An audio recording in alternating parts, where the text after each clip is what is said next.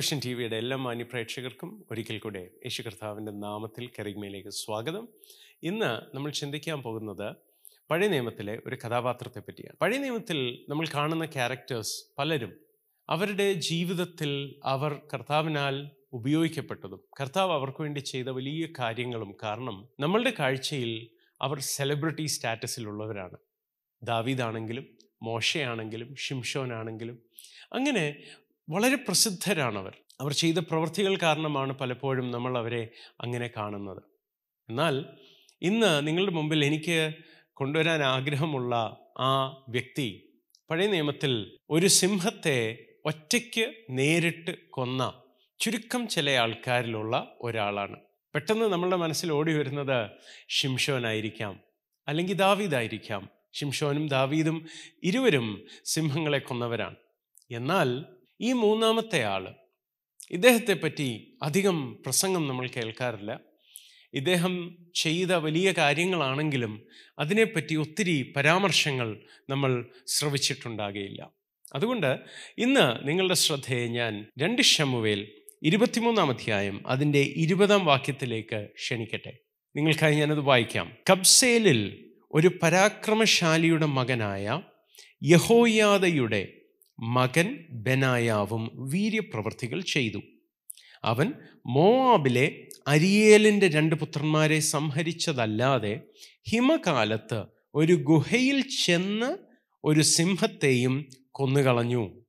സ്തോത്രം. ഹിമകാലത്ത് ഒരു ഗുഹയിൽ ചെന്ന് ഒരു സിംഹത്തെ കൊന്നുകളഞ്ഞ ബനായാവിന്റെ കഥ. ഷിംഷോൻ ഒരു സെലിബ്രിറ്റിയാണ്. ഷിംഷോന്റെ ജീവിതത്തിലെ നന്മയും തിന്മയും ഒക്കെ വേദപുസ്തകം പറയുന്നുണ്ട്. ദാവീദിന്റെ കാര്യത്തിലും അങ്ങനെയാണ്. എന്നാൽ നമ്മൾ കൂടുതലും കേൾക്കാറുള്ളത് അവർ ചെയ്ത വലിയ പ്രവൃത്തികളെ പറ്റിയാണ് എന്നാൽ ബനായാവിന്റെ കാര്യത്തിലും എനിക്ക് പേഴ്സണലി തോന്നിയിട്ടുള്ളത് ഷിംഷോനിൽ നിന്നും ദാവീദിൽ നിന്നും ഒക്കെ വ്യത്യസ്തനായ ഒരു വ്യക്തിയായിരുന്നു ബനായാവ്. ഷിംഷോനാണെങ്കിലും ദാവീദാണെങ്കിലും രണ്ടുപേരും ഇതേ പ്രവൃത്തി ചെയ്തതാണെങ്കിലും ബനയ്യാവിന്റെ പ്രവൃത്തി അല്പം വ്യത്യസ്തമാണ്. അതിലേക്ക് വരുന്നതിന് മുമ്പ് ഈ വാക്യം ആരംഭിക്കുന്ന ഭാഗത്തിലേക്ക് നമ്മുടെ ശ്രദ്ധയൊന്ന് തിരിക്കണം. ഈ ബനായാവ് വരുന്നത് കബ്സേലിൽ നിന്നാണ്. കബ്സേൽ എന്ന് പറയുന്നത് യരുഷലേമിനടുത്തുള്ള ഒരു നഗരമല്ല. അത് വലിയ പട്ടണമല്ല. അത് ഒരു റിമോട്ടായ ഇസ്രായേൽ മക്കൾക്ക് ദൈവം കൊടുത്തിട്ടുള്ള വാഗ്ദത്ത ഭൂമിയുടെ അതിർത്തിക്ക് അടുത്തുള്ള ഒരു സ്ഥലമാണ് കബ്സേൽ. അപ്പോൾ ഈ കബ്സയിലിൽ നിന്ന് വരുന്ന ഈ ബനായാവിന്റെ കഥയാണ് നമ്മൾ ഇന്ന് ചിന്തിക്കുന്നത്. കബ്സേലിനെ പറ്റി എനിക്ക് പറയാൻ ഇഷ്ടമുള്ളതിന്റെ കാരണം ഇത് യഹൂദയുടെ അതിർത്തിക്കടുത്ത് കിടക്കുന്ന സ്ഥലമാണെങ്കിലും അങ്ങനെ ഒരു ഗ്രാമമാണെങ്കിലും ഈ ദേശത്തിന്റെ പേര് വളരെ രസമുള്ളതാണ്. ഈ ദേശത്തിന്റെ പേര് ദൈവം കൂട്ടിച്ചേർക്കുന്നു എന്നാണ് അർത്ഥം. ശ്രദ്ധിച്ചേ ഈ ദേശത്തിൽ പാർക്കുന്നവർക്ക് പറയാൻ ഒക്കുമായിരുന്നു ഞങ്ങൾ അതിർത്തിക്കടുത്തുള്ള പ്രദേശമാണ്. ഞങ്ങളും രാജധാനിയും തമ്മിൽ ഒത്തിരി ദൂരമുണ്ട്. ഞങ്ങൾക്കൊരു കാര്യം വേണമെങ്കിൽ രാജധാനി വരെ പോകണമെങ്കിൽ ഒത്തിരി ദൂരെയാണ്. അങ്ങനെ ഒത്തിരി കാര്യങ്ങൾ പറയാൻ ഇവർക്ക് കഴിയും. കാരണം യൂഷ്വലി നമുക്കും അറിയാം ഒരു മെട്രോപൊളിറ്റൻ സിറ്റിയിൽ അവൈലബിൾ ആയ അമ്യൂണിറ്റീസ് അല്ല ഒരു റൂറലായ ഒരു ഏരിയയിൽ പലപ്പോഴും നമ്മൾ കാണുന്നത്. അപ്പോൾ പല കാര്യങ്ങളിലും ഈ പ്രദേശം ഒത്തിരി മാറിക്കിടക്കുന്ന ഒരു പ്രദേശമാണ് യെരുഷലേമിൽ നിന്നും അങ്ങനെ മേജറായ അവിടുത്തെ പട്ടണങ്ങളിൽ നിന്നൊക്കെ മാറിക്കിടക്കുന്ന ഒരു ദേശമാണ്.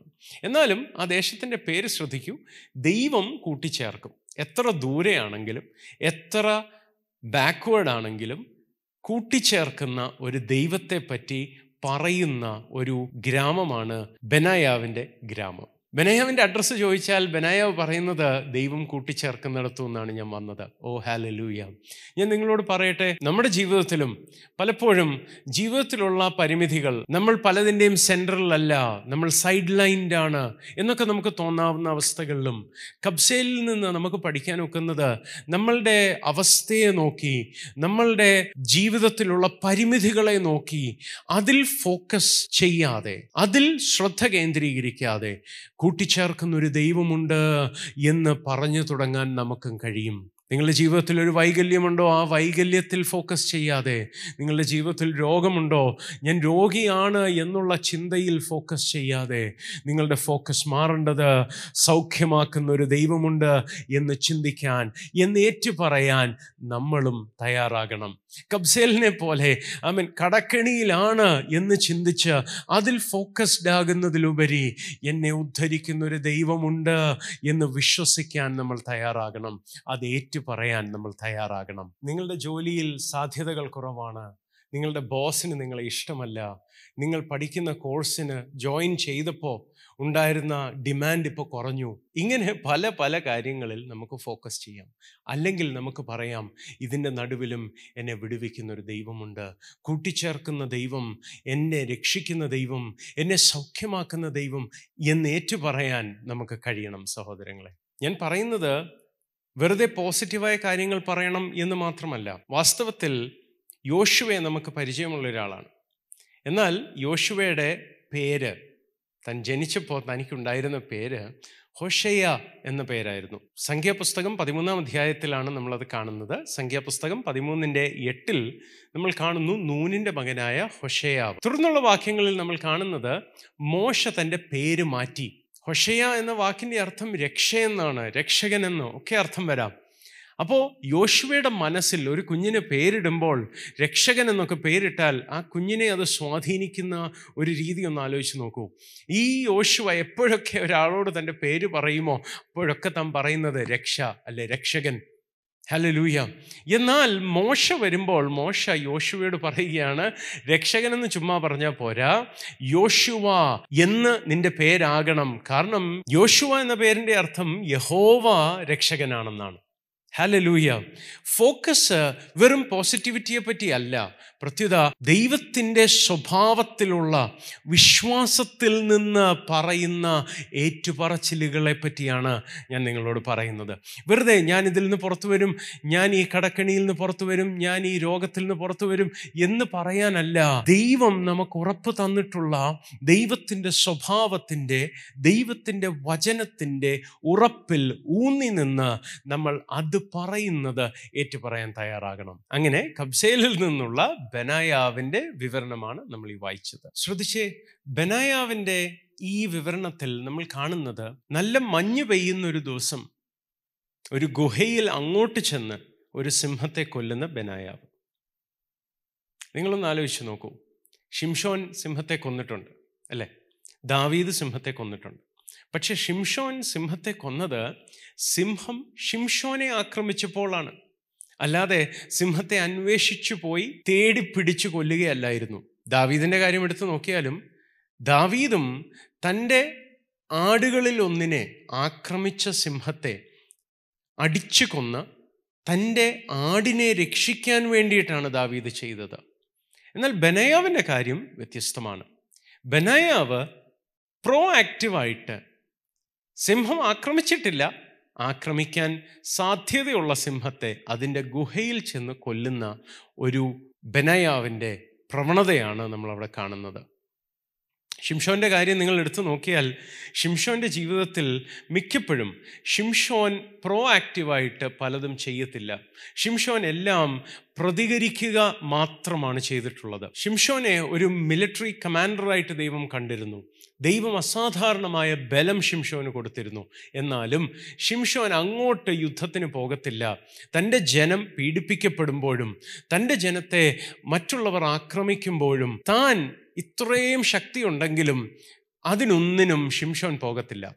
ഷിംഷോൻ എന്തെങ്കിലും ചെയ്യണമെങ്കിൽ അത് ഷിംഷോനെ വ്യക്തിപരമായി ബാധിക്കുന്ന വിഷയമായാൽ മാത്രമേ ഷിംഷോൻ തനിക്ക് ലഭിച്ച ഈ അത്യന്തമായ ശക്തി ഉപയോഗിക്കുകയുള്ളൂ. ഷിംഷോന്റെ ജീവിതത്തിന്റെ വിവരണം നമുക്കറിയാം. സിംഹത്തെ കൊല്ലുന്നു. അത് സിംഹം ആക്രമിച്ചപ്പോൾ. ഭാര്യ വീട്ടിൽ ഒരു കടുങ്കഥ ചോദിച്ച് അതിന് ശരി ഉത്തരം നൽകുന്ന ഫിലിസ്തീർക്ക് കൊടുക്കേണ്ട റിവാർഡിന് ഫിലിസ്തീനിൽ തന്നെ കുറേ പേരെ ഷിംഷോൻ കൊല്ലുന്നു. അതും പേഴ്സണലാണ് ഷിംഷോന്റെ ജീവിതത്തിൽ നമ്മൾ എടുത്തു നോക്കിയാൽ എല്ലായ്പ്പോഴും വ്യക്തിപരമായ വിഷയങ്ങളിൽ മാത്രമേ താൻ തനിക്ക് ലഭിച്ച ശക്തി ഉപയോഗിക്കത്തുള്ളൂ. ഷിംഷോൻ ആയിക്കൊണ്ട് തന്റെ ജനത്തോടുള്ള സ്നേഹം കൊണ്ട് ഒരു യുദ്ധത്തിനും പുറപ്പെട്ടിട്ടില്ല. തനിക്ക് വ്യക്തിപരമായ എന്തെങ്കിലും പ്രശ്നമുണ്ടെങ്കിൽ മാത്രമേ വ്യക്തിപരമായി തന്നെ ഇറിറ്റേറ്റ് ചെയ്യുന്ന ഒരു വിഷയം വന്നാൽ മാത്രമേ താൻ പ്രതികരിക്കുകയുള്ളൂ. അങ്ങനെ ഉണ്ടെങ്കിലേ താൻ ശക്തി ഉപയോഗിക്കുകയുള്ളൂ. ഓർക്കണം ദൈവം ഈ ശക്തി ശിംഷോന് കൊടുത്തത് തനിക്ക് പേഴ്സണലി ഒരു സൂപ്പർ ഹീറോ ആകാനല്ലായിരുന്നു. തന്റെ ജനത്തിന്റെ കഷ്ടത കണ്ടിട്ട് അവർക്ക് ഉദ്ധാരണം നൽകേണ്ടതിന് ബലമുള്ള ഒരാളെ ദൈവം നിയമിച്ചതാണ്.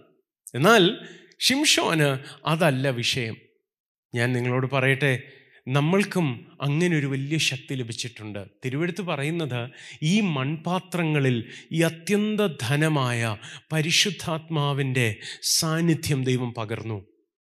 അത് വലിയ കാര്യം തന്നെയാണ്. പക്ഷേ ഇന്ന് മിക്ക വിശ്വാസികളും പരിശുദ്ധാത്മാഭിഷേകം പ്രാപിച്ചിട്ട് ഞായറാഴ്ചകളിലോ യോഗങ്ങളിലോ ഒരു രണ്ട് വാക്ക് അന്യഭാഷ പറയാനല്ലാതെ മിക്കപ്പോഴും ദൈവത്തിന്റെ വലിയ ശക്തി ഉപയോഗിക്കാറില്ല. ഒന്നാലോചിച്ച് നോക്കൂ. ഒരു അല്ലെങ്കിൽ സഭയിൽ വരുന്നൊരു സഹോദരനോ സഹോദരിക്കോ ഒരു വിഷയമുണ്ട്. ആ വിഷയത്തിന് പരിഹാരം വേണം. ദൈവപ്രവൃത്തി ആവശ്യമാണ് എന്ന് വരുമ്പോൾ പണ്ട് സഭ മുഴുവൻ ഉപവസിക്കുമായിരുന്നു പ്രാർത്ഥിക്കുമായിരുന്നു. എന്നാൽ ഇന്ന് ആ ശക്തി നമ്മൾ ഉപയോഗിക്കണമെങ്കിൽ നമ്മളുടെ കുടുംബത്തിൽ എന്തെങ്കിലും പ്രശ്നം ഉണ്ടാവണം. ഒത്തിരി പേർക്കും അങ്ങനെയാണ്.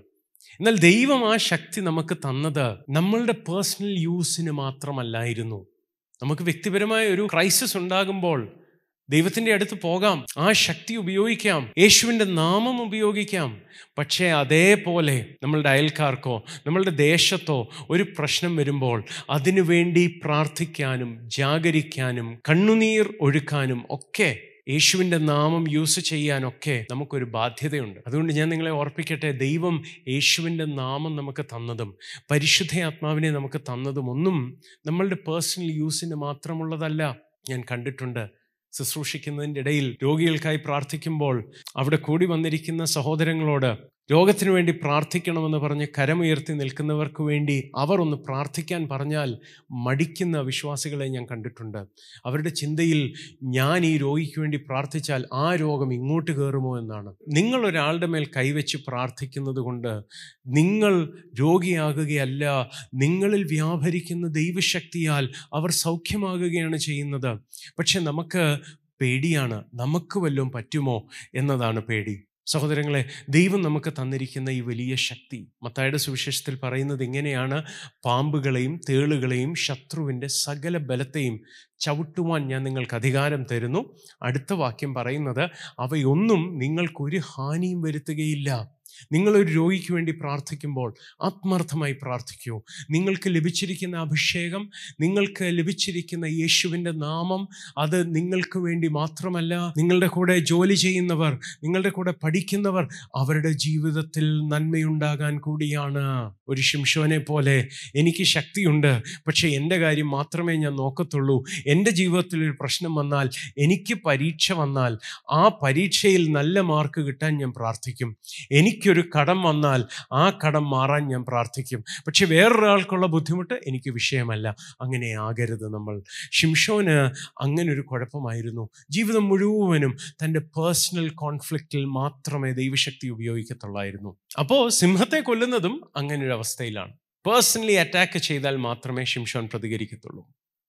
എന്നാൽ ദാവീദിന്റെ കാര്യം അല്പ വ്യത്യസ്തമാണ്. ദാവീദ് ഇടയനായിരുന്നപ്പോൾ തന്റെ ആട്ടിൻകൂട്ടത്തിൽ നിന്ന് ഒരാടിനെ പിടിച്ചുകൊണ്ട് പോകാൻ ശ്രമിക്കുന്ന സിംഹത്തെ പിറകെ പോയി അടിച്ചു കൊന്ന് ആ ആടിനെ രക്ഷിക്കുന്നു. ഒന്ന് ആലോചിച്ച് നോക്കിയാൽ ഇന്നത്തെ കാലത്ത് ഒരാട് നഷ്ടപ്പെടുന്നതാണോ? എനിക്ക് എന്റെ ജീവൻ നഷ്ടപ്പെടുന്നതാണോ കൂടുതൽ വിലയുള്ളത്? കാരണം ഇത് ആട്ടിന് നേരെ വന്നൊരു ചെന്നായിയെ ഓടിക്കാൻ നോക്കുകയല്ല ഒരു കുറുക്കനല്ലിത് ഇത് സിംഹമാണ്. ദാവീദ് അന്ന് വളരെ യങ്ങാണ്. ആ ബാലൻ ഒരു സിംഹത്തെ പോയി അടിച്ചു കൊല്ലുക എന്ന് പറയുമ്പോൾ അസാധാരണ ധൈര്യം തന്നെയാണ്. എന്നാൽ ശ്രദ്ധിക്കൂ സിംഹവും ദാവീദിന്റെ ആട്ടിൻകൂട്ടത്തിന് നേരെ വന്ന് ആക്രമിച്ച ശേഷമാണ് ദാവീദ് സിംഹത്തിന് നേരെ പോകുന്നത്. ഹലലൂയ ഒരു നിന്ന് തന്റെ ഉത്തരവാദിത്വ ബോധത്തിൽ തന്റെ ആടിനെ ഒരു സിംഹത്തിനും വിട്ടുകൊടുക്കത്തില്ല എന്ന് പറയുന്ന ഒരു ദാവീദ്. ഈ ചിന്ത പറയുമ്പോൾ എനിക്ക് ഓർമ്മ വരുന്നത് ഒക്ടോബർ മാസം അമേരിക്കയിലെങ്കിലും പാസ്റ്റർ അപ്രീസിയേഷൻ മന്തായിട്ടാണ് നമ്മൾ കാണുന്നത്. ഇടയന്മാർക്ക് ഉത്തരവാദിത്തങ്ങളുണ്ട്. സഭയിൽ സംഘടനയിൽ ഉള്ള ഉത്തരവാദിത്തങ്ങൾ മാത്രമല്ല ദൈവത്തോട് അവർ കണക്ക് കൊടുക്കേണ്ടവരാണ്. ദൈവവചനം അങ്ങനെ പറയുന്നത്. അതുകൊണ്ട് ഇടയന് ആടിന് നേരെ വരുന്ന യുദ്ധം ഇടയന് നേരെയുള്ള യുദ്ധമായി മാറുന്ന അവസ്ഥകളുണ്ട്. ഞാൻ നിങ്ങളോട് പറയട്ടെ ദാവീദ് സിംഹത്തെ അടിച്ചു കൊന്നു എന്ന് മാത്രമേ നമ്മൾ പറയുന്നുള്ളൂ. എന്നാൽ യേശു പറഞ്ഞ വാക്ക് ശ്രദ്ധിച്ചേ നല്ല ഇടയൻ തന്റെ ആടുകൾക്ക് വേണ്ടി തന്റെ ജീവനെ കൊടുക്കുന്നു. സഹോദരങ്ങളെ നമ്മൾ അറിയാത്ത വെല്ലുവിളികൾ നമ്മളുടെ സഭകളിൽ ശുശ്രൂഷിക്കുന്ന ദൈവദാസന്മാർക്കുണ്ട്. പലപ്പോഴും നമ്മൾക്ക് നേരെ ആഞ്ഞടിക്കുന്ന കൊടുങ്കാറ്റുകളെ അവർ നേരിട്ട് അവരാണ് അതിനോട് പൊരുതുന്നത്. യേശു പറഞ്ഞ വാക്കിൽ ഇടയൻ പലപ്പോഴും ആടുകൾക്ക് വേണ്ടി ജീവൻ കൊടുക്കുന്നൊരവസ്ഥയുണ്ട്. പലപ്പോഴും മീഡിയയിൽ നമ്മൾ കാണുന്നത് അങ്ങനെയല്ല. മീഡിയകളിൽ നമ്മൾ അറിയുന്നത് കുഴപ്പം കാണിക്കുന്ന പാസ്റ്റർമാരോ ശുശ്രൂഷകരെ പറ്റിയാണ്. എന്നാൽ മിക്ക ശുശ്രൂഷകരും അങ്ങനെയുള്ളവരല്ല. മിക്കവരും ദൈവജനത്തെ ആത്മാർത്ഥമായി സ്നേഹിക്കുകയും അവർക്ക് വേണ്ടി ഒത്തിരി വില കൊടുക്കുന്നവരുമാണ്. ഞാൻ നിങ്ങളോടൊരു സൈഡ് ബാർ പറയട്ടെ. ഈ മാസം നിങ്ങൾക്ക് കഴിയുമെങ്കിൽ നിങ്ങളുടെ പാസ്റ്ററിനെ വിളിച്ച് എൻകറേജ് ചെയ്യണം. പാസ്റ്ററിന്റെ ജീവിതം നിങ്ങൾക്ക് അനുഗ്രഹമാണ് എന്ന് അവരെ വിളിച്ചൊന്ന് പറയണം. അവരെ ഒന്ന് ഉത്സാഹിപ്പിക്കണം. കാരണം അവർ കൊടുക്കുന്ന വില പലപ്പോഴും സഭയ്ക്കോ വ്യക്തികൾക്കോ അറിയാൻ കഴിയാറില്ല. അപ്പോൾ മടങ്ങി വരാം. ഇവിടെ ദാവീദും സിംഹം ആക്രമിച്ചതിന് പ്രതികരിച്ചാണ് ദാവീദിന്റെയും ആക്രമണം. എന്നാൽ ബനയാവിന്റെ കാര്യത്തിൽ മാത്രമാണ് നമ്മൾ കാണുന്നത്. ബനയാവ് അങ്ങോട്ട് ചെന്ന് നല്ല മഞ്ഞ് പെയ്യുന്ന തെന്നി വീഴാവുന്ന ഗ്രിപ്പില്ലാത്ത മഞ്ഞുകൊണ്ട് മൂടിയിരിക്കുന്ന നല്ല തണുപ്പുള്ള ഒരു ദിവസം സിംഹത്തെ സിംഹത്തിന്റെ ഗുഹയിൽ ചെന്ന് കൊല്ലുക എന്ന് പറയുന്നത് ഒരു ചെറിയ കാര്യമല്ല. ദാവീദിന്റെ വീരന്മാർ പലരുണ്ടെങ്കിലും അവരാരും ചെയ്തിട്ടില്ലാത്തൊരു കാര്യമാണ് ബനയാവ് ചെയ്യുന്നത്. ബനയാവ് ഒരു സിംഹത്തെ നേരിടുന്നു. അപ്പോഴാണ് ഞാൻ തന്റെ പേരൊന്ന് ശ്രദ്ധിക്കാൻ നോക്കിയത്. ബനയാവ് എന്ന വാക്കിന്റെ അർത്ഥം ദൈവം പണിതതെന്നാണ് ദൈവം പണിതുയർത്തുന്നവൻ എന്നാണ് അതിന്റെ അർത്ഥം. ശ്രദ്ധിച്ചേ സഹോദരങ്ങളെ നമ്മൾ ദൈവം പണിതുയർത്തിയവരാണെങ്കിൽ നമ്മൾ പ്രോ ആക്റ്റീവ് ആകാൻ തുടങ്ങും. ശത്രു ആക്രമിച്ച് കഴിഞ്ഞല്ല നമ്മൾ പ്രതികരിക്കുന്നത്. ശത്രു ആക്രമിക്കുന്നതിന് മുമ്പ് പ്രതികരിക്കാൻ കഴിയുന്ന ഒരു സിംഹത്തെ അതിന്റെ മടയിൽ ചെന്ന് കൊല്ലാൻ കഴിയുന്ന ഒരു ബലം നമ്മൾ പ്രാപിക്കാൻ തുടങ്ങും. നമ്മളെ ട്രെയിൻ ചെയ്യുന്നത് ദൈവമാണെങ്കിൽ. പലപ്പോഴും പല ആൾക്കാരും കംപ്ലൈന്റ് പറയുന്നത് ഞാൻ കേട്ടിട്ടുണ്ട്. എന്റെ സഭ എന്നെ വളർത്തുന്നില്ല. എന്റെ പാസ്റ്റർ എന്നെ വളർത്തുന്നില്ല. ഞാൻ പറയട്ടെ സഹോദരങ്ങളെ നിങ്ങളെ വളർത്തുന്നത് ദൈവമാണ്. പൗലോസ്ലിഹ പറയുന്നത് ആമേൻ. മനുഷ്യർക്ക് എന്ത് ചെയ്യാം? വിത്ത് വിതയ്ക്കാം അതിന് വെള്ളമൊഴിക്കാം പക്ഷെ വളരുമാറാക്കുന്നത് ദൈവമാണ്. മനുഷ്യരല്ല. നിങ്ങൾ എന്താ ചെയ്യേണ്ടത്? ഞാൻ എന്താ ചെയ്യേണ്ടത്? നമ്മൾ വളരാനായി ദൈവം നമ്മളെ പണിതെടുക്കേണ്ടതിനായി ഏൽപ്പിച്ചു കൊടുക്കുകയാണ് ചെയ്യേണ്ടത്. ഞാൻ നിങ്ങളോട് പറയട്ടെ നിങ്ങളുടെ മുമ്പിൽ വാതിലുകൾ അടയ്ക്കുകയാണോ ആൾക്കാർ?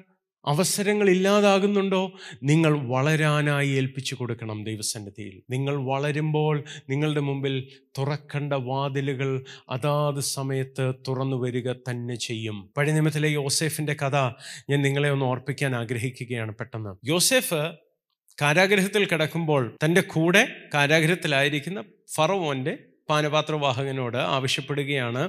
എന്നെ ഒന്ന് ഓർക്കണം. താൻ കണ്ട ഒരു സ്വപ്നത്തിൽ നിന്നാണ് യോസെഫിന് ഇത് മനസ്സിലാകുന്നത്. പാനപാത്രവാഹകൻ കണ്ട സ്വപ്നത്തിന്റെ അർത്ഥം യോസെഫിന് മനസ്സിലായത് ഈ പാനപാത്രവാഹകനെ മൂന്ന് ദിവസത്തിനകം ഫറവോൻ ഈ കാരാഗ്രഹത്തിൽ നിന്ന് പുറത്തെടുത്ത് വീണ്ടും തന്റെ പഴയ ജോലി ഏൽപ്പിക്കും. അപ്പോൾ യോസെഫ് പറയുകയാണ് എന്നെ ഒന്ന് ഓർക്കണം.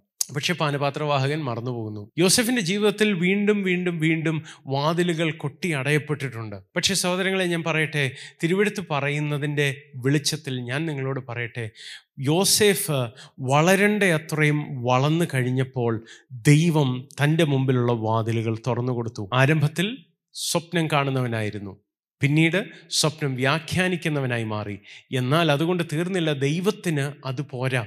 സ്വപ്നം വ്യാഖ്യാനിച്ച് തീരേണ്ടവനല്ല യോസേഫ്. സ്വപ്നങ്ങളിൽ ദൈവം കൊടുക്കുന്ന മുന്നറിയിപ്പുകളെ തിരിച്ചറിഞ്ഞിട്ട് അതിനുള്ള പ്രതിവിധി പറഞ്ഞു കൊടുക്കേണ്ടയാളാണ് യോസേഫ്. അതുകൊണ്ടാണ് ദൈവം യോസേഫിന്റെ മുമ്പിൽ വാതിലുകൾ തുറക്കാതെ വെയിറ്റ് ചെയ്തത്. യോസേഫ് ആ തലത്തിൽ എത്തുമ്പോൾ ദൈവം തന്റെ മുമ്പിൽ വാതിലുകൾ തുറക്കുന്നു. നൂറ്റിയഞ്ചാം സങ്കീർത്തനം അങ്ങനെ പറയുന്നത്. യഹോവയുടെ വചനം തന്നെ ശോധന ചെയ്തുകൊണ്ടിരുന്നു. ദൈവത്തിന് യോസെഫ് റെഡിയാണെന്ന് തോന്നുമ്പോഴാണ് ദൈവം യോസെഫിന് വേണ്ടി വാതിലുകൾ തുറക്കുന്നത്. സഹോദരങ്ങളെ നിങ്ങളുടെ വാഗ്ദത്വം അതിവിദൂരമാണെന്ന് തോന്നുന്നുണ്ടോ? ഇനി എന്ന് സാധിക്കുമെന്ന് തോന്നുന്നുണ്ടോ? എന്റെ ജീവിതത്തിൽ ഞാൻ വാഗ്ദത്വത്തോട് അടുക്കുന്നുണ്ടോ എന്ന് തോന്നുന്നുണ്ടോ? പത്ത് വർഷം മുമ്പ് നിങ്ങൾ കണ്ട സ്വപ്നം ഇപ്പോഴും അതേ വിദൂരതയിലാണ് നിങ്ങൾ കാണുന്നതെങ്കിൽ നിങ്ങൾ ചിലപ്പോൾ ആഗ്രഹിച്ച് ജോലിയാകാം ഒരു വിവാഹമാകാം വേറൊരു രാജ്യത്തേക്ക് സെറ്റിൽഡ് ആകാൻ വേണ്ടിയിട്ടുള്ള പ്ലാനായിരിക്കാം ഇതെല്ലാം ഇന്നും പണ്ടത്തെ കൂട്ട് തന്നെ ഇരിക്കുകയാണോ? ഒരു പുരോഗമനവും നിങ്ങൾ കാണുന്നില്ലേ? ഞാൻ നിങ്ങളോട് പറയട്ടെ നിരാശപ്പെടാൻ എളുപ്പമാണ്. കാരണം നമ്മൾ ഒരു പ്രോഗ്രസ്സും കാണാതിരുന്നാൽ ഒരു മാറ്റവും കാണാതിരുന്നാൽ ആരാണേലും നിരാശപ്പെട്ടു പോകും. പക്ഷേ ഞാൻ നിങ്ങളോട് പറയാം പ്രോമിസിലേക്കുള്ള പ്രോഗ്രസ് അളക്കാൻ ഒരു വഴിയുണ്ട്. നമ്മൾ വലിയ ദൂരങ്ങളെ അളക്കാൻ ആകാശവിധാനത്തിലെ നക്ഷത്രങ്ങൾ തമ്മിലുള്ള ദൂരം അളക്കാൻ നമ്മൾ ഉപയോഗിക്കുന്ന ഒരു പ്രയോഗമുണ്ട് ലൈറ്റ് ഇയേഴ്സ് ഈ ലൈറ്റ് ഇയർ എന്ന് പറയുന്നത് കേട്ടുകഴിഞ്ഞാൽ സമയമാണെന്നല്ലേ തോന്നുള്ളൂ.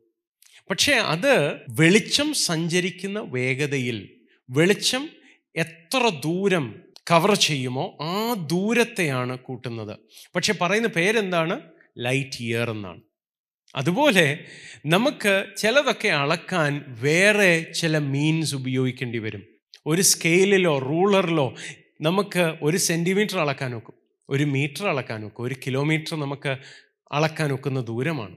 എന്നാൽ നക്ഷത്രങ്ങൾ തമ്മിലുള്ള ദൂരം അളക്കണമെങ്കിൽ നമ്മൾ വേറെ രീതിയിലേ അളക്കാനൊക്കത്തുള്ളൂ. അത്രയും വലിയ ദൂരങ്ങളാണ്. അതുപോലെ പലപ്പോഴും വാഗ്ദത്തങ്ങൾ അതിവിദൂരമാണെന്ന് നമുക്ക് തോന്നുമ്പോൾ അതിലേക്ക് നമ്മൾ പുരോഗമിക്കുന്നില്ല എന്ന് നമുക്ക് തോന്നുമ്പോഴും പുരോഗമിക്കുന്നുണ്ടോ ഇല്ലയോ എന്ന് അറിയണോ? ഞാൻ പറയട്ടെ അളക്കാനുള്ള വഴി നിങ്ങൾ വളരുന്നുണ്ടോ എന്ന് നോക്കിയാൽ മതി. നിങ്ങൾ എത്രത്തോളം വളരുന്നുണ്ടോ അത്രത്തോളം നിങ്ങൾ ആഗ്രഹിക്കുന്ന വാഗ്ദത്തത്തിലേക്ക് അടുത്തുകൊണ്ടിരിക്കുകയാണ്. പലപ്പോഴും അത് മെഷർ ചെയ്യാൻ നമ്മൾ പോകാതെ നമ്മൾ ചിന്തിക്കും ഷോ ദൈവത്തിനെ ഇത്രയും സേവിച്ചിട്ടും യുനോ ഇത്രയും അധികം പ്രാർത്ഥിച്ചിട്ടും ഞാൻ വളർന്നു. കഴിഞ്ഞ വർഷത്തേക്കാളും ഞാൻ എത്രയധികം വളർന്നു. എന്നിട്ടും എന്റെ ആ ജോലി എന്താ ശരിയാകാത്ത? എന്റെ വിവാഹം എന്താ നടക്കാത്ത? ഇങ്ങനെ ചിന്തിക്കുന്നവരുണ്ടാകാം. ഞാൻ നിങ്ങളോട് പറയട്ടെ നിങ്ങൾ ആഗ്രഹിക്കുന്നതിലേക്ക് ദൈവം നിങ്ങളെ എത്തിക്കും. അതിനകത്ത് യാതൊരു സംശയവുമില്ല. പക്ഷെ അതിലേക്ക് നിങ്ങൾ എത്ര അടുത്തിരിക്കുന്നു എന്ന് അറിയണമെങ്കിൽ നിങ്ങളുടെ വളർച്ചയാണ് എണ്ണേണ്ടത്. സി യോസേഫ് കാരാഗ്രഹത്തിൽ നിന്ന് നേരെ മന്ത്രിപദത്തിലേക്കാണ് പോകുന്നത്. അത് ഒരു ദിവസം കൊണ്ട് വന്ന മാറ്റമാണ്. പക്ഷേ ഫറവോൻ യോസെഫിനെ വിളിച്ചു വരുത്തുന്നതിന്റെ തലേ രാത്രി പ്രത്യേകിച്ച് മാറ്റമൊന്നുമില്ലായിരുന്നു. യോസെഫിനോ കാരാഗ്രഹ പ്രമാണിക്കോ ഒന്നും തന്നെ അടുത്ത ദിവസം എന്താ സംഭവിക്കാൻ പോകുന്നതെന്ന് അറിയത്തില്ല. ചെറിയ ചെറിയ പ്രൊമോഷൻസ് കയറി കയറി അല്ല യോസെഫ് അവിടെ എത്തിയത് സഹോദരങ്ങളെ. ദൈവം ഉയർത്തുമ്പോൾ പെട്ടെന്ന് ഉയർത്തും. പക്ഷേ അത് ഇനി എത്ര നാൾ പിടിക്കുമെന്ന് നമുക്കറിയത്തില്ല. ചിലപ്പോൾ നാളെ സംഭവിച്ചെന്ന് വരാം ചിലപ്പോൾ അഞ്ച് വർഷം എടുത്തെന്ന് വരാം. അതിനെ അളക്കാൻ നമുക്ക് കഴിയത്തില്ല. പക്ഷേ ഇൻഡയറക്റ്റ്ലി നമുക്ക് നോക്കാൻ കഴിയും നമ്മൾ എത്ര പ്രോഗ്രസ് ചെയ്തുവെന്ന്. അതറിയണോ നമ്മൾ എത്ര വളർന്നു എന്ന് നോക്കാൻ തയ്യാറാകണം. അങ്ങനെ നിങ്ങളുടെ വാഗ്ദത്വത്തിലേക്ക് എത്തുന്ന വഴിയിൽ നിങ്ങൾ ക്ഷീണിച്ചു പോകാതെ ഇരിക്കേണ്ടതിന് നിങ്ങളുടെ പേഴ്സണൽ ഗ്രോത്തിൽ ഫോക്കസ് ചെയ്യൂ. ഞാൻ നിങ്ങളോട് പറയട്ടെ ബനയാവിന്റെ ജീവിതത്തിൽ ദൈവം തന്നെ ബിൽഡ് ചെയ്ത ഒരാളാണ്. താൻ ഒരു വളരെ വിദൂരമായ ഒരു ഗ്രാമത്തിൽ നിന്ന് വന്ന ഒരു മനുഷ്യനാണ്. എന്നാൽ താൻ ഉയർന്ന ഈ അധ്യായം പറയുന്നത് ഇരുപത്തിമൂന്നാം വാക്യത്തിൽ അവൻ മുപ്പത് പേരിൽ മാനമേറിയവനായിരുന്നു എങ്കിലും മറ്റേ മൂന്ന് പേരോളം വരികയില്ല. ദാവീദ് അവനെ അകമ്പടി നായകനാക്കി. ശ്രദ്ധിച്ച് ഇംഗ്ലീഷിൽ നമ്മൾ വായിക്കുന്നത് David made him his bodyguard. ഓ ഹലലൂയ ദാവീദ് തന്റെ അംഗരക്ഷകനായി ബനായാവിനെ നിയമിക്കുന്നു. ദാവീദും സിംഹത്തെ കൊന്നിട്ടുണ്ട് മല്ലന്മാരെ കൊന്നിട്ടുണ്ട്. വലിയ യുദ്ധവീരനാണ് ദാവീദ്. പക്ഷെ ദാവീദിനൊരു അംഗരക്ഷകൻ വേണമെങ്കിൽ അത് ബനായാവ് മതി എന്ന് ദാവീദിന് തോന്നി. കാരണം എന്താണ്? ദാവീദിനേക്കാളും പ്രോ ആക്റ്റീവായ ഒരാൾ വേണം ദാവീദിനെ സൂക്ഷിക്കണമെങ്കിൽ. ഓ ഹലലൂയ ദാവീദ് ബനായാവിനെ ബോഡി ഗാർഡായിട്ട് അപ്പോയിന്റ് ചെയ്യുന്നു. ഇന്നത്തെ ഈ സമയത്തിന്റെ പരിമിതിയിൽ ഞാൻ തുടർന്ന് ബനയാവിനുണ്ടായ കാര്യങ്ങളിലേക്ക് ഇപ്പോൾ കടക്കുന്നില്ല. പക്ഷെ ഷലോമോൻ രാജാവിന്റെ കാലയളവിൽ താൻ കമാൻഡർ ഇൻ ചീഫായി മാറുകയാണ്. സഹോദരങ്ങളെ നിങ്ങളുടെ പരിമിതിയോ നിങ്ങളുടെ കുടുംബത്തിന്റെ അവസ്ഥയോ കിട്ടിയ വിദ്യാഭ്യാസം നന്നായിരുന്നു പോരായിരുന്നു എനിക്ക് പണമില്ലായിരുന്നു ഇങ്ങനെ സൗകര്യങ്ങളില്ലായിരുന്നു എന്ന് പറഞ്ഞ് ഇടിഞ്ഞു പോകാതെ പറയാൻ തുടങ്ങൂ ദൈവം എന്നെ പണിയും ദൈവം എന്നെ കൂട്ടിച്ചേർക്കും. താൻ വന്നത് കബ്സയിലിൽ നിന്നാണെങ്കിലും തന്റെ അഡ്രസ്സ് പറയുമ്പോഴൊക്കെ താൻ പറയുന്നത് ദൈവം കൂട്ടിച്ചേർക്കും. തന്റെ പ്രശ്നത്തെയല്ല തന്റെ ജീവിതത്തിലെ പരിമിതിയെയല്ല ഫോക്കസ് ചെയ്യുന്നത്. എനിക്ക് എരുഷലേമിൽ റെക്കമെൻഡ് ചെയ്യാൻ ആരുമില്ല എനിക്കവിടെ ആരെയും അറിയത്തില്ല എന്നല്ല ബെനയാവ് പറഞ്ഞത്. തന്റെ പ്രവൃത്തിയാൽ നമ്മൾ കാണുന്നത് താൻ വിശ്വസിച്ചിരുന്നത് ദൈവമാണ് എന്നെ ഉയർത്തുന്നത്. ദൈവം പണിയുന്ന ഒരു മനുഷ്യന്റെ പ്രത്യേകത ഏതാണ്? മറ്റുള്ളവർക്ക് അത് കാണാനൊത്താലും ഇല്ലെങ്കിലും താമസം വരുന്നു എന്ന് ചിന്തിച്ച് ഇടിഞ്ഞു പോകാതെ ദൈവത്തിന്റെ ഉദ്ദേശങ്ങളെ തിരിച്ചറിഞ്ഞ് ജീവിതത്തിലെ ഗ്രോത്ത് ഫോക്കസ് ചെയ്ത് മുന്നോട്ട് പോകുമെങ്കിൽ ദൈവം നിങ്ങളെ മാനിക്കുന്ന സമയങ്ങൾ വരും. ഞാൻ പറയട്ടെ അവൻ ബിൽഡ് ചെയ്യുന്ന ഒരാൾ. No matter if you are an underdog or an afterthought it doesn't matter to God if you commit yourself to being built up by him he is faithful to make you come out with flying colours he is faithful to honour you to a point where people will be amazed at you തിരുവനന്തപുരത്ത് അങ്ങനെ പറയുന്നത് ഞാൻ അനേകർക്കൊരു അത്ഭുതമായിരിക്കുന്നു ദൈവം പണിയുവാൻ ഏൽപ്പിച്ചു കൊടുക്കുമോ? നിന്റെ ഭൂതകാലത്തിൽ എന്തൊക്കെയായിരുന്നു പ്രശ്നങ്ങളെന്നല്ല ദൈവം പണിതുയർത്തുന്നവനെ അനേകർക്കൊരു അത്ഭുതമാക്കി മാറ്റുന്ന ഒരു ദൈവത്തിന്റെ അടുത്താണ് നമ്മൾ വരുന്നത്. അതുകൊണ്ട് ആമേൻ ഇന്ന് ധൈര്യത്തോടെ ദൈവസന്നിധിയിൽ ഒരു നിമിഷം പ്രാർത്ഥിക്കാനായി തലകൾ വണക്കാം. നിങ്ങളുടെ ജീവിതത്തിലേക്ക് നിങ്ങൾ നോക്കി ഇടിഞ്ഞു പോകുന്ന ഒരാളാണോ? നിങ്ങളുടെ ജീവിതത്തിൽ കഴിഞ്ഞ നാളുകൾ ആഗ്രഹിച്ചിട്ട് നടക്കാതെ പോയ വിടുതലുകൾ നടക്കാതെ പോയ ഉയർച്ചകൾ അല്ല ഇപ്പോൾ ദൈവത്തെ സേവിച്ചിട്ടും ദൈവത്തെ വിളിച്ചിട്ടും എല്ലാ മീറ്റിങ്ങിനും പോകും എല്ലാ ദിവസവും വചനം ധ്യാനിക്കും എല്ലാ ദിവസവും പ്രാർത്ഥിക്കും. ദൈവവുമായിട്ടുള്ള ബന്ധം വളരുന്നുണ്ട്. പക്ഷേ എന്റെ ജീവിതത്തിൽ ഞാൻ ആഗ്രഹിക്കുന്ന വിടുതൽ കാണുന്നില്ല എന്ന് പറയുന്ന ഒരാളാണോ? ഇന്ന് ഞാൻ നിങ്ങളോട് പറയട്ടെ ധൈര്യപ്പെട്ടെ. നിങ്ങൾ വളരുന്നതാണ് നിങ്ങളുടെ പ്രോമിസിലേക്ക് നിങ്ങൾ അടുക്കുന്നതിന്റെ ലക്ഷ്യം. ഹാലൂയ അതുകൊണ്ട് ഒരു നിമിഷം നമ്മൾ പ്രാർത്ഥിക്കുമ്പോൾ വിശ്വാസത്തോടെ ദൈവസന്നിധിയിൽ പറഞ്ഞ് ദൈവം എന്നെ കൂട്ടിച്ചേർക്കും ദൈവം എന്നെ വളർത്തും ദൈവം എന്നെ മാനിക്കും because he is faithful hallelujah അവന്റെ അടുത്ത് വരുന്ന ആരെയും അവൻ കൈവിടുന്ന ദൈവമല്ല. അവന്റെ അടുത്ത് വരുന്ന എല്ലാവരെയും അവൻ അവർ മാനിക്കാൻ തയ്യാറായ ദൈവമാണ് ഉയർത്താൻ തയ്യാറായ ദൈവമാണ്. അതുകൊണ്ട് വിശ്വാസത്തോടെ നമുക്കിന്ന് പ്രാർത്ഥിക്കാം. നിങ്ങളുടെ വിഷയം എന്താണെന്ന് എനിക്കറിയത്തില്ല. പക്ഷേ എന്നോട് ചേർന്നൊന്ന് വിശ്വസിക്കാമോ? ദൈവം നിങ്ങളുടെ അവസ്ഥയെ മാറ്റുമെന്ന് ഒന്ന് വിശ്വസിച്ചേ. നിങ്ങളുടെ രോഗം തീരാവ്യാധിയായിരിക്കും പക്ഷെ ദൈവം അത് മാറ്റാൻ വിശ്വസ്തനാണ്. അവന്റെ അടിപ്പിണരാൽ എനിക്ക് സൗഖ്യം വന്നിരിക്കുന്നുവെന്ന് ഒന്ന് വിശ്വസിച്ച് തുടങ്ങിക്കേ. നിങ്ങളുടെ കൂട്ടുകാരുടെ അത്രയും സ്വാധീനം നിങ്ങൾക്കില്ലായിരിക്കാം. നിങ്ങളുടെ ജോലി സ്ഥലത്ത് നിങ്ങൾ നേരിടുന്ന വെല്ലുവിളിയായിരിക്കാം. അത് എങ്ങനെ മാറുമെന്ന് നിങ്ങൾക്കറിയത്തില്ല. നിങ്ങളെക്കാൾ ക്വാളിഫൈഡായ ആയ നിങ്ങളെക്കാൾ കോമ്പീറ്റന്റ് ആയ ആൾക്കാരൊക്കെയുണ്ട്. അവർക്ക് റെക്കമെൻഡ് ചെയ്യാൻ ആളുണ്ട്. എന്റെ ജീവിതത്തിൽ ഉയർച്ച വരുമോ നിങ്ങൾ ചിന്തിക്കുകയാണോ? പറഞ്ഞേ എനിക്ക് ദൈവമുണ്ട്. ഹലലൂയ ഒരു നിമിഷം കണ്ണുകൾ അടയ്ക്കാം പ്രാർത്ഥിക്കാം. പ്രിയ കർത്താവെ അപ്പോൾ ഞങ്ങൾ ഒരുമിച്ച് നിങ്ങളുടെ പ്രേക്ഷകർക്കായി പ്രാർത്ഥിക്കുന്നു. അവരോരോരുത്തരുടെയും ജീവിതം അങ്ങയ്ക്ക് വിലപ്പെട്ടതാണല്ലോ. അങ്ങ് ഞങ്ങളുടെ തലയിലെ ഓരോ മുടിയും എണ്ണി തിട്ടപ്പെടുത്തുന്ന ദൈവമാണല്ലോ. അപ്പോൾ യേശുവിന്റെ നാമത്തിൽ പ്രാർത്ഥിക്കുന്നപ്പോൾ അവിടുത്തെ മക്കളിൽ ധൈര്യം പകർന്നാട്ടെ. അവരുടെ ജീവിതത്തിൽ. കർത്താവെ വാഗ്ദത്തം ഇനി നടക്കുമോ? ഇനി എത്ര ദൂരം കൂടെ പോകണം? ഒരു മാറ്റവും കാണുന്നില്ലല്ലോ എന്ന് ചിന്തിക്കുന്ന ആ തലങ്ങളിൽ. കർത്താവെ അങ്ങവരെ വളർത്തിയതിൽ ഫോക്കസ് ചെയ്യുവാൻ അവർക്ക് കൃപ കൊടുക്കണേ അപ്പ. ബനയാവിനെ പോലെ പ്രശ്നം വന്ന് കഴിഞ്ഞിട്ട് അതിന് പരിഹാരം തേടുന്നവരായിട്ടല്ലല്ലോ. പ്രശ്നം വരുന്നതിന് മുമ്പേ അതിനെ തിരിച്ചറിഞ്ഞ് പ്രോ ആക്റ്റീവായി കാര്യങ്ങൾ ചെയ്യുവാനുള്ള കൃപ കൊടുക്കണേ അപ്പ. ഒരു ക്രൈസിസായി മാറുന്നത് വരെ കാര്യങ്ങളൊന്നും ചെയ്യാതിരിക്കുന്ന മടി പിടിക്കുന്നവരിൽ അലസഭാവം ഒരു പ്രശ്നമായി മാറിയിരിക്കുന്ന ചില കുടുംബങ്ങളിൽ ദൈവത്തിന്റെ പ്രവൃത്തി ഇന്ന് ഉണ്ടാകേണ്ടതിനായി യേശുവിന്റെ നാമത്തിൽ പ്രാർത്ഥിക്കുന്നു. ഇതൊരു ഗുരുതരമായ പ്രശ്നമാകുന്നതിന് മുമ്പ് എന്തെങ്കിലുമൊക്കെ ചെയ്യാമായിരുന്നിട്ടും ചെയ്യാതെ മടി പിടിച്ച് അവർക്ക് ചെയ്യണമെന്ന് ആഗ്രഹമുണ്ടെങ്കിലും മടി പിടിച്ച് ചെയ്യാതായി പോകുന്ന അവർക്ക് പോലും നിയന്ത്രിക്കാൻ കഴിയാതെ അവരെ റിയാക്ട് ചെയ്യാൻ മാത്രം പരിമിതപ്പെടുത്തുന്ന ആ പോരുകൾ യേശുവിന്റെ നാമത്തിൽ അടിയട്ടെ. അപ്പോൾ ആ ലേസിനെസ് മാറിപ്പോകട്ടെ അപ്പം. റിയാക്ട് ചെയ്യാൻ മാത്രം അറിയാവുന്നിടത്തുനിന്ന് അവരെ പ്രോആക്റ്റീവാക്കി മാറ്റണമേ. പ്രശ്നം വരുന്നതിനെ മുൻകണ്ട് അതിനുവേണ്ടിയുള്ള കാര്യങ്ങൾ ചെയ്യുവാനുള്ള കൃപ അവരുടെ മേൽ പകരണമേ. അവിടുത്തെ കരങ്ങളിൽ ഏൽപ്പിക്കുന്നപ്പാ അവിടുത്തെ ജനത്തെ മാനിക്കണമേ. അവരുടെ ഇടയിലുള്ള രോഗികളെ അങ്ങ് സൗഖ്യമാക്കിയാട്ടെ അവിടുത്തെ നാമത്തെ ഉയർത്തണമേ. യേശുവിൻ നാമത്തിൽ തന്നെ